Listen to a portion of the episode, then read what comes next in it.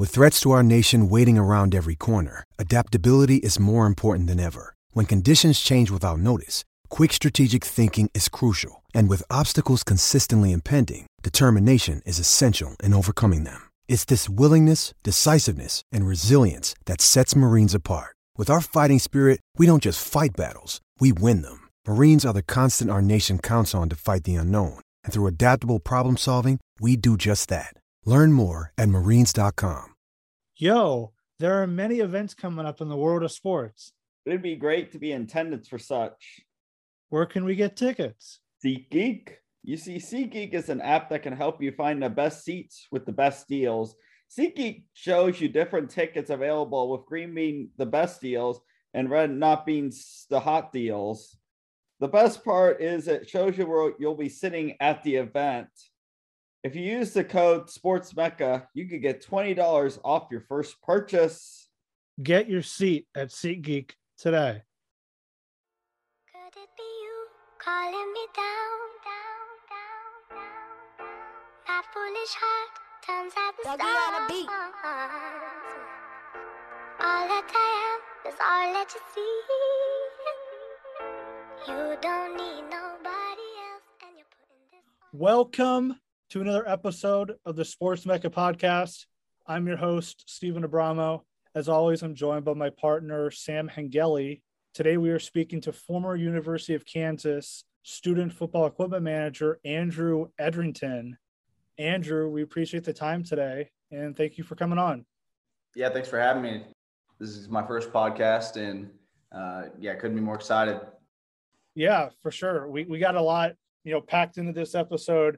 Sam and I have a lot of questions that we'll be asking you, but really to start, like as mentioned in the intro, you were the University of Kansas, football equipment manager. You were there from 2017 to 2021. So you recently, just graduated a year ago. To start, talk to Sam and I and just talk to us about how you even started that position and what made you interested in taking on that job. Well, I think that for me personally, I'll just go with a little bit of my background with it. My whole family's gone to KU, growing up a diehard KU fan. My grandparents went to school there. They met there. And my mom was Baby J at KU. My aunt and uncle went to KU. My dad did not go to KU, but he supports KU. But yeah, it was naturally just inclined. I grew up every Saturday going to games. I've probably missed 6-7 home games my entire life, which is kind of crazy. I'm a rare breed in the fact that I follow the football program more closely than the basketball program. Not to say I'm not a diehard KU basketball fan, but that's just where my heart lies. A lot of good memories in Lawrence growing up. So when I was a senior in high school, I had known I was going to go to KU, and my mom worked with a lady who her son happened to be a manager. Greg O'Rourke was the name, and we'd known their family for a long time. And yeah, I just kind of reached out to him and said, hey, is there any openings? Well, they lost a bunch of managers due to graduation, and they normally how it works is typically freshmen that are in school will try out their second semester of your freshman year to be a manager. They'll go through like a trial practice and do like spring ball or whatever. I was actually asked to come in July fall camp before my freshman year, and went through it. So was there for 2 years under Coach Beatty and 2 years under, two seasons under Coach Miles, and then finished the spring under Coach Jones. But yeah, that was a little bit of background for me and kind of how I got that position. So why football and not, basketball, baseball? Why was football that calling? Was it because that you were just a dedicated fan and you just, like you said, you only missed like 6 or 7 home games? Yeah, I mean, absolutely. I think that my heart's just in football. Played football into my freshman year, had to stop due to some health reasons. And, I was just praying that I just missed football altogether, and God brought football back into me in my life that in a way I wouldn't have ever imagined. So grateful for it. But yeah, most kids in Kansas and kids that want to go to KU are dying to be part of the basketball program. And not that I wouldn't have loved to do that. And I actually technically kind of was in a little way the COVID year, but they try out and do like the camps or whatever. I just was asked to do football, and I couldn't be happier. I wouldn't trade it. Yeah. So now kind of go into detail a little bit about the actual position. You know, what were your responsibilities as the equipment manager for the football team? And, you know, how many hours did you have to commit? You know, was this just a stress on your actual class schedule, or was it just something that like, hey, you know, that you picked up really quickly? My job for the first 3 years, I was a receiver. I was the KU football receiver manager. So we'd set up practice, help run drills. With Coach Jones, I would throw balls to the receivers, pretty much just do anything. I spotted the ball at practice, was alongside Coach Miles next to him, helped referee at practices and 7-on-7s and team 2-minute drills. Whatever they told me to do, I did it. A lot of it was inside equipment related stuff. First 3 years didn't have to do laundry, which thank goodness. I despised doing laundry. That's just not me, being inside doing any of that stuff. Last year, the COVID year, there was a lot of extra precautions. We were down. Obviously funds were cut quite a bit. So had to do a lot more inside activities such as, obviously laundry, handling equipment. We're basically individually assigned 10 to 11 players. There's probably 120 players on a roster roughly. And then there's coaches and staff. So you've got probably 150 people in that building, I would say.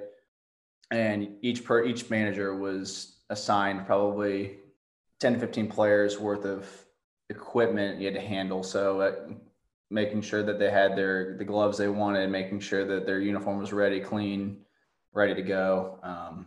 You name it, we did it. Now I will go on some record. Now I can talk about some of these crazy things that may or may not have happened while I was at my time at KU. There was a time, my very freshman year, we were getting ready to start a practice, and this is just an example of equipment managers being equipment managers. The touchdown club was not set up the day before the game. I don't know how that's possible. It wasn't set up. I don't know if KU Athletics just dropped a ball on who hiring people to set that up. It was mostly set up, but they didn't have the chairs out. There was just a lot of things that just hadn't been built. And it was the day before the first game of the season. And they literally just had the managers help build it the day before. Completely not a manager's job. Completely, I don't think it would have happened anywhere else at that point in time. But yeah, there was a lot of crazy, just that's the spur of the moment managing kind of stuff that would have to happen. But so you mentioned how you dreaded dealing with the cleaning of the uniforms. How long of a process is that? Is that an all-day process? You know, because I assume you have to handle the uniforms before the practices, and then after the practices, you have to handle them as well. Yeah. So, you kind of go in there. It would kind of set a schedule. So some people would be assigned to go in for morning lifts, because the players would go in lift around 6 or 7 in the morning. Before class, and usually 1 or 2 people would be in there helping out with that. And then somebody would come around 9 or 10 o'clock. There would always be someone in the equipment room, because there was always someone in the building. There's never a time when it's stopping, except for maybe like 1 or 2 in the morning. But we had about 4 giant washing machines. I can't even begin to describe these things. They're just massive. Can throw literally an elephant into them. And massive dryers as well. Yeah, we would throw literally everything in there, and before and after practice do just loads and loads of laundry. I hated it. Absolutely despised it. And I think that many of the other managers would agree with me and get very frustrated because I just plainly did not want to be there during it. But we got through that part. But yeah, it's around the clock job. Respect to all the equipment managers out there that really do it, because it's a dedication. It's a grind. I mean, doing things behind scenes that really no one sees. Was there a point where you were doing this? Maybe it was your first year, maybe it was your third year, and you were kind of going through the motions, and you were talking to yourself and you were saying, I really don't want to do this anymore. Was there points where like, you're like, I don't want to do it? Or were you just like constantly positive, constantly like wanting to help the team at all costs? Yeah, I can't say I was constantly trying to do that all the time. I definitely hit a wall my freshman year fall camp. It's about the same time that a lot of incoming freshmen and players, especially, you fall camp's a grind. Get about 5 practices in, your body's just done. I mean, obviously we weren't getting hit or anything, but we were running around just as much as they were, if not more. But yeah, there was one day when we were on the practice field, set up, ready to go. And this is the first time on record, this as well, on the practice field, ready to go for a practice, and specialists were coming out there. And all of a sudden we just see these buses lining up. It's overcast. It's supposed to rain a little bit that day. And this is before we had the indoor at the new indoor beside the stadium. We had in shoots crossed over by Allen Fieldhouse. That turf is not good. I've witnessed multiple players just get hurt in practice doing that, and Coach Beatty did not want anything to do with that. But yeah, players were on the field ready to go, or the specialists were at least, and we're wondering why is no one coming out. It's like 30 minutes about practice about to start, and then all of a sudden these grad assistants are going, oh, they didn't tell you, like, we're practicing in Arrowhead today. So we're like, okay, how are we going to get everything there? No one is communicating this with us. So we had to call U-Haul, a big, massive semi-truck, grab all the equipment, throw it into there, and drove it all the way to Arrowhead, got it ready to go in the Chiefs indoor, practiced for maybe like 50 minutes, did a scrimmage, came back, sat, unloaded everything, and we had to wait because some of the equipment was still on the U-Haul, and we were already there in the practice field lot. Sat in this literally heat box because this truck was about to die, and the truck driver was drunk when he came back, the semi driver. He definitely made a little pit stop at a local bar. So we just sat there. It was probably 6:30, and we hadn't eaten anything. In our reward, we got some melted popsicles for our efforts that day. Yeah, that's the life of being a manager. Were there any like rewards? Like, did you get something at the end of every semester, or was it really like you just they didn't give you a lot of like reward for the hard work? Man, I'm making it up to sound terrible and everything. I'm telling all the bad stories. I should definitely be a little more upbeat. No, it was, I would say it was a blast. I mean, the rewards were, countless. It was so fun. I mean, just being on the sidelines at games, there's nothing like running out of the tunnel or just standing on the sideline with 100,000 people in Austin, Texas, going toe to toe with Texas, or flying on the team plane, just getting fed just insane amount of food in the facility whenever they would have that for us. All the Adidas gear, we'd get just countless amounts of shoes, footballs. I mean, you name it. I mean, there was – that stuff was cool. That's the sexiness of the job for sure. Yeah, it's the other stuff that people don't see because, people walking around campus would see us walking around in all the Ultra boosts and everything, and they'd be like, man, that's cool. Like that's what everybody wanted to be a manager. And you don't see the other stuff that I'm talking about, but it was a blast. There's no doubt about it.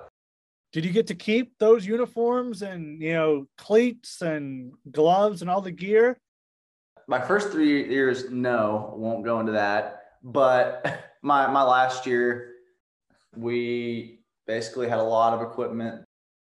There was a lot of equipment that was stored, maybe not put to the best use. And we had to do a complete massive overhaul before 2020. So in the middle of the heat of COVID, got a new equipment manager, Blake Kinsey, came from Oklahoma. Great boss, awesome guy.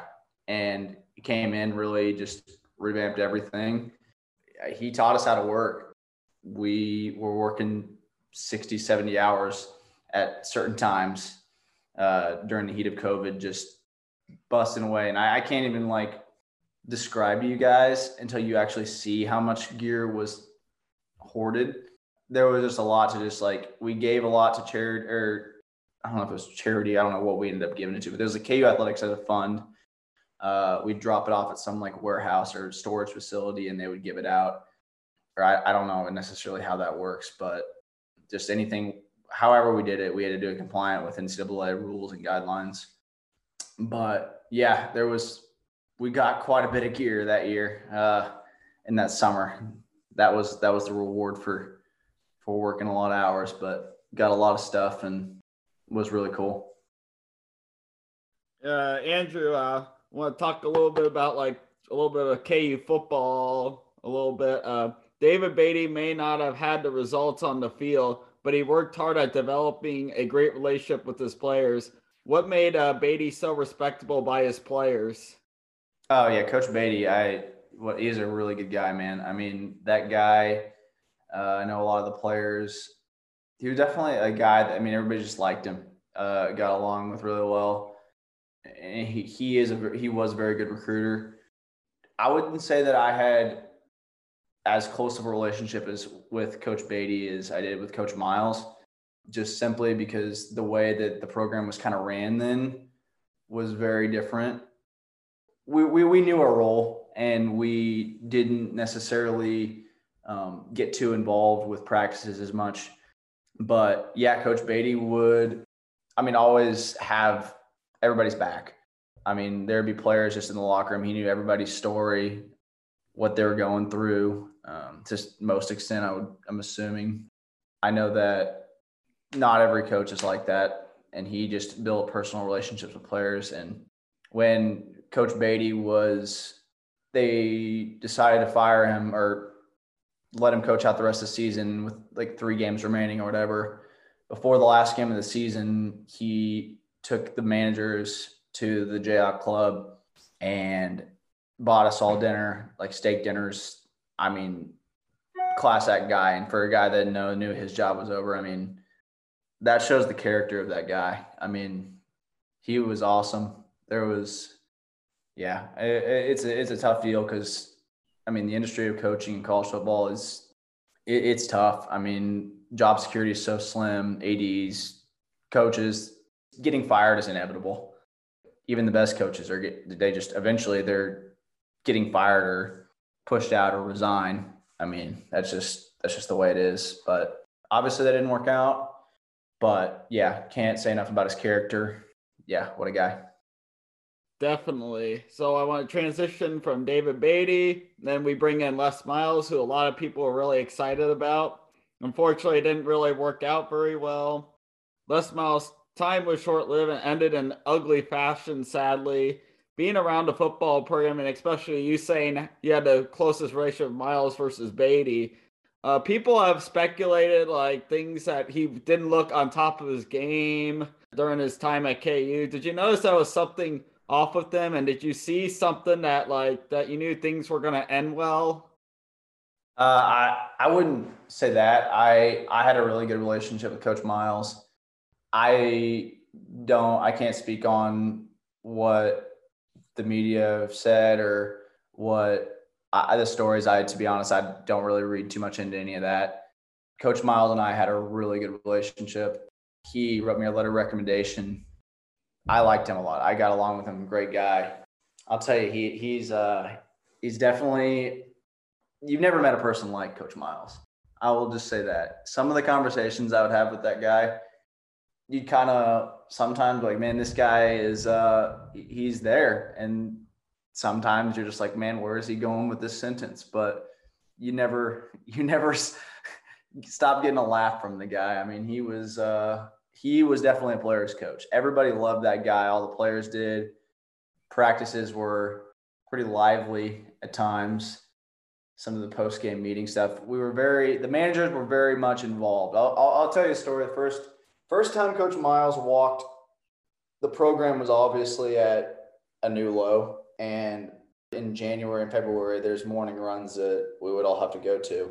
Well, under Coach Beatty, we would go and we would just stand there. I mean, there was really no reason for us to be there. We were told, just get out of the way, don't do anything.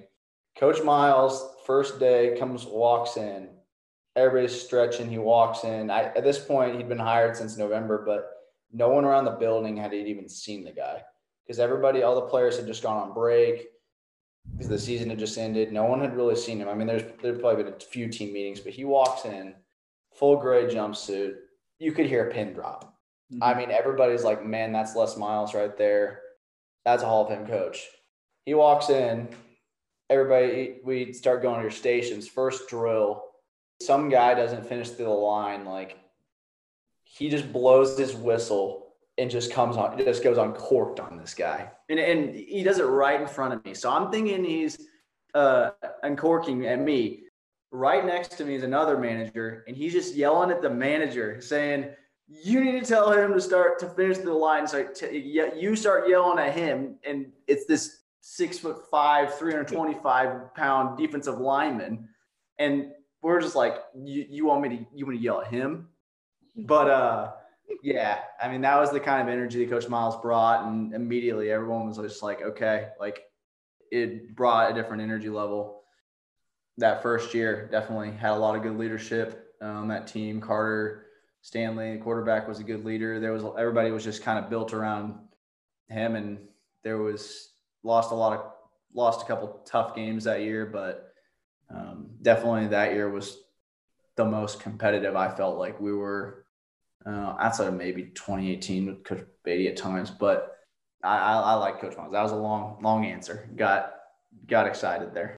Did you watch the ESPN Plus series on Miles to Go? And if you did, was it accurate as it was? Or was there some reality TV to it?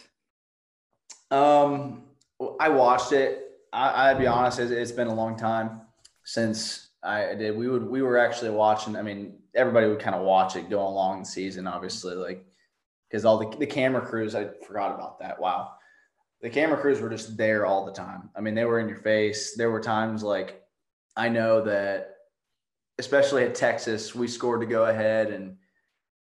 A couple of the managers were flipping off the crowd and throwing the horns down at him, and they had to cut that out of the Miles to Go. I think, yeah, I mean, too many good times, man. It was pretty real, I thought, for how it was. I think there was a few moments that were PG-13 in there, but that's just football. Maybe a bold statement to yell who the F is K-State. I was about to say that. Yeah, that hurt. That was the energy we brought, and that's what I liked about Coach. Now Leipold's in charge. What were your thoughts on last season, and where do you think KU football goes from here? Yeah, so going into this year, I knew once we hired Coach Leipold, I'm obviously always going to be excited, but just the things, because I still have a lot of close friends that are managers, and the things that I was hearing, not personally, because I don't ask questions in terms of details on what's going on inside the program, because it's very close-lipped just for compliance reasons. And I would never want to do anything to jeopardize their jobs. And they know that they don't give out information, but the things that I had been hearing on Jayhawks Slant or places that I may have heard a few things. They were all positive, and it was different than what I was used to seeing. And it was very evident the first game I saw certain things that people that follow the program really closely, they would see it. You just kind of see the body language of the players on the sideline. Late in the fourth quarter, South Dakota took a lead, and there's just a lot of KU teams, or one thing goes bad, there's that, oh, we're going to fold moment. Like, there's just that negative energy I can't describe. And within the crowd, within the building, it was just like one thing's going to happen. And if one thing goes bad, like, up, here we go again. We're just going to lose. This is just how it's supposed to be. You could just see the body language in the players that day. And you could just tell Coach Leipold wasn't going to put up with it. And they went down and won the game. And it wasn't a pretty win that first game of the season, but it really made a statement. You'd have to be blind to not see progress in those first early games against even Coastal. Play them a little bit later in the year. I don't think it would have been. Yeah, it would have been a closer game. I mean, defensively, I think that they were on a good scheme, or Coastal's offense was a good scheme against. It's just a bad matchup, in my opinion. They were in it. I mean, they were playing well, and Duke, they had a lead in the third quarter. But yeah, I mean, you can't be. Later in the season, obviously, JD comes in and starts playing some really good ball. I mean, it creates an aspect for the team. They're going to be a run first team, and that's just what Coach Leipold's built at Buffalo, and the offensive line coach, they just want to run the ball. But yeah, having JD in an element on the passing game definitely opens some things up later in the season, and definitely gives KU fans a lot of promise. So, yeah. I definitely think Leipold's first year was really impressive. I had like zero expectations that it was going to be like a terrible year. It was kind of be like, I considered this like a mulligan year because Leipold came in at a really unusual time for a head coach. Didn't have like the spring to get them ready. And he really made the most out of the time he had, which was really exciting. And he's really like, he turned the culture a lot sooner than I think most of us would have expected. Oh, absolutely. Yeah. I mean, a lot of the, and just talking to some of the players, I would be out in Lawrence and kind of just ask them how they like the guy and what their thoughts are. And, I mean, you can see they haven't even had a winner with Gildersleeve yet, the strength coach. They're making good gains early on. So that's exciting. Be completely honest, like, you're never going to hear anything negative about a weights program in the offseason. These freshmen that came in was a we got two full complete high school classes from Coach Miles, which give the guy some credit, because people are going to say the Coach Miles thing didn't work out. It didn't, but Coach Miles put this program in a position roster-wise that no other coach since Gil has had. This program, roster-wise, they're in a position where they can they can fiddle with what they want to do recruiting-wise. They can take some portal guys, which they did. They took, they got like, I don't know what it is, 8 or 9 portal guys. I might be high on that number, but they got Gerwin from Michigan State. You've got Craig Young from Ohio State. You've got Kai Thomas from Minnesota. You've got Sevion Morrison from Nebraska. You just all these Big Ten football players coming to play at Kansas. I mean, that doesn't happen. And they're seeing the culture and the progress change. And that's what's really exciting to be a Kansas fan. The general public looks at the first couple games and likes to see. I think you're going to see progress instantly, because those guys are going to be on the field playing ball, and these guys aren't guys that have not had snaps before. There's experience on the roster. They're one of the youngest teams in college football still, because the high school classes that Coach Miles brought in, they haven't even had a weights. They didn't 2020. They barely got in a weight room, and now they're getting Gildersleeve finally is getting them. That's so exciting. That the potential of this group is really superb. So. I know this is optimistic. This is me being crazy, but I don't think 6 wins is out of the question. I think I'm still cautiously think 4 to 5 is a good number, but I would be shocked if they won less than 4 games. Yeah, I think 4 would be like the line for me. Just watching their progress the last 3 games, especially, it's possible that they could get themselves bowl eligible.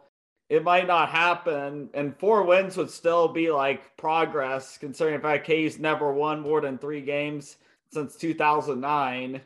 So I think at least you're going to get at least a lot of progress coming in next year, and then we're definitely going to see some bowl games in the near future, I believe. Yeah, no, I believe so too. I think that it's a reason that KU fans can definitely be excited about having a football team that they can be proud of. Yeah, so I definitely encourage people to get out there and show some support. And I do know that there's a lot of rumors of a big NIL announcement coming very soon that's going to be massive.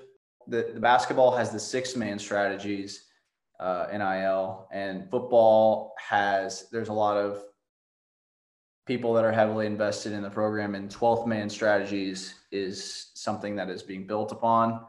I don't know all the details and information on that, but I do know there's definitely something coming forward that's going to be massive for the university. And I am excited to find out what that is, but I think it's a great time to be a Jayhawk. I believe firmly that Coach Leipold, yeah, like you were saying, Sam, the dude blew every expectation out of the water, I think, at least in my opinion, because I was very down on – I just didn't think that they were going to win too many games at all. I didn't know if they'd win a game, but he did it. He did, and he almost won – he was in 5 games last year. Almost beat Oklahoma too, and I definitely like Leipold. Definitely is a guy I'm very excited about. Definitely gonna get myself to David Booth Memorial Stadium next season. So I want to talk about this. What was your favorite away venue in the Big 12? And then what was your least favorite venue in the Big 12 that you got to travel to? Well, that was, I guess, another perk we haven't really spoke on. The managers would get their stuff. We'd get into these away cities. We'd fly on the team plane. We'll just give an example of Austin, which is my favorite city in the Big 12. We'd fly in on Friday night. We'd go to the hotel. Usually we'd have to hand out the coaches suits or something. I don't know what we did, but some of us would have to do that. At that time, we did not set up the locker room, but now my senior year we did, and that's what they do. And then you're just free to do whatever on Friday night. All the players and everybody are locked in. The managers get to explore the town. And boy, did we ever explore a lot of cities, maybe consumed a few beverages along the way. But yeah, I mean, Austin, 6th Street, Buford's, what a time. I think Austin definitely is my favorite. Waco, now granted, I was in Waco in the heat of COVID, so it was the first road game, and they didn't want to they were very honest about everything. Waco was definitely not a favorite of mine, but surprisingly, Lubbock. Lubbock's a fun little town. Surprisingly, yeah, I've been there. Yeah, surprisingly, but I will say I think I also appreciated Lubbock because none of the other towns besides Oklahoma were very open due to COVID, and as you imagine, Lubbock, Texas, COVID doesn't exist there. It was like that at Oklahoma too. So we enjoyed ourselves. Definitely the athletic department did not want us leaving the hotel bubble, but we did. But yeah, really good times in those cities. Yeah, I love Lubbock. I went inside Jones AT&T Stadium. I thought it was a really neat little stadium. I thought it was a pretty pretty unique place. And Lubbock is definitely growing a lot more each year. And I think now, and their basketball program's gotten super good too. And a lot more excitement down in West Texas. And of course, I've never been to Austin. I know a few friends that have been down there, and that's just like, it's kind of like Nashville in a way, just like with like the nightlife and music and stuff. Yeah, Austin's a great city. And I said Buford's. There's West Sixth Street, which I was at, and then there's the Dirty Six. And the Dirty Six I did not go to, but I know there was a few managers that did go to the Dirty Six, and some interesting stories on that one. But we won't go into this on this podcast. And I've seen a game at OU. I think it's a pretty fun atmosphere as well, and I enjoyed Campus Corner when the time I went as well. Yeah, Campus Corner is good. They got a Logies there. Logies, great place. Got one in Lawrence too. And then another question. During your time, what was the most memorable game during your time as a manager? I guess you can go back and forth. I think that the Texas game was the best game, period. And that's sad. I think that has a lot to do with why I just absolutely loved Austin. I mean, that trip, dagger in the heart at the end. But it was fun winning at Boston. I mean, Boston went out in Boston the night before. We got in actually super early. And then the morning of the game, it took us on a Fenway Park tour. So that was really cool. And I mean, we were just having so much fun on being in Boston that I honestly forgot we were even playing that night. Mm-hmm. And it was right off the loss to Coastal. To be completely honest, I didn't think we were winning another game the rest of the year. I was like, we just lost to Coastal and almost lost to Indiana State. This is not good. And Boston College goes up. I think they went up 10-0. Yeah, I went up 10-0 in the first 4 minutes. And my buddy Leland looks at me and goes, "We got them right where we want them." And I was like, "Are you in crack or something?"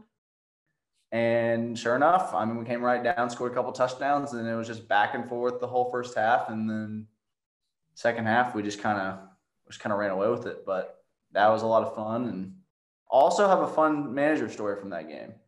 Every game there would be a little urinal.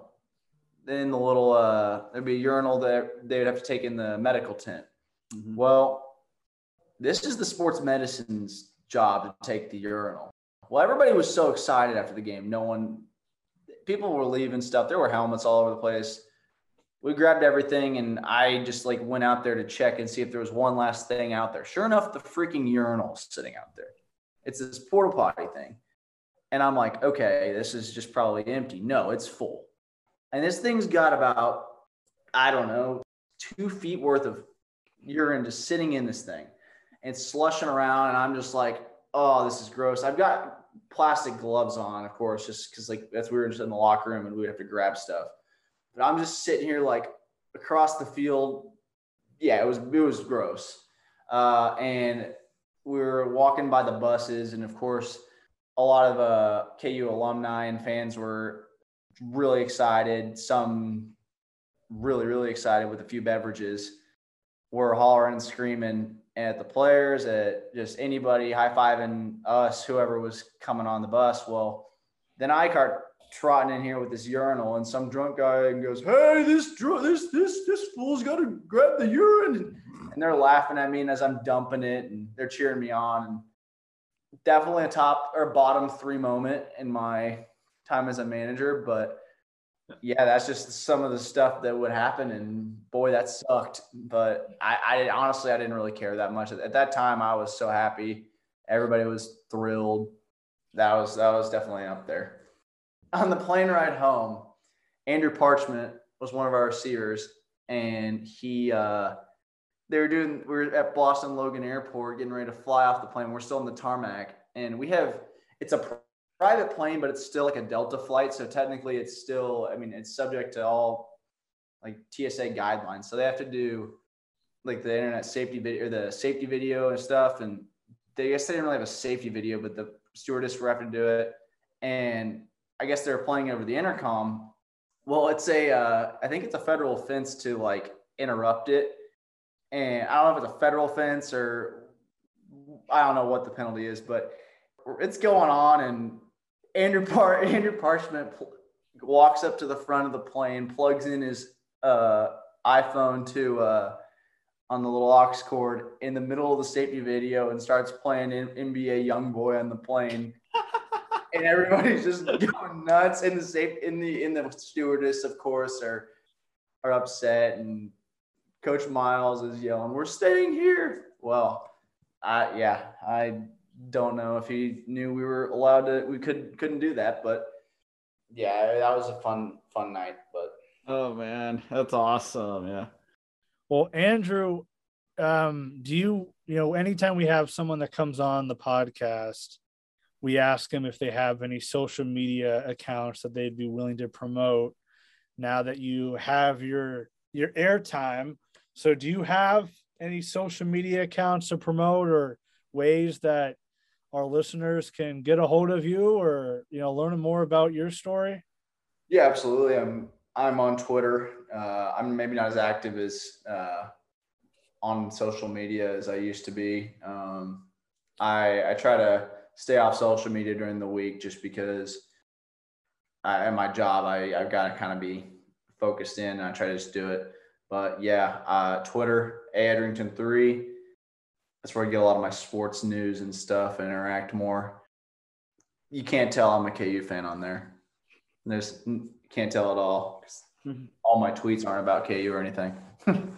But yeah, no, that's probably where I would say to go.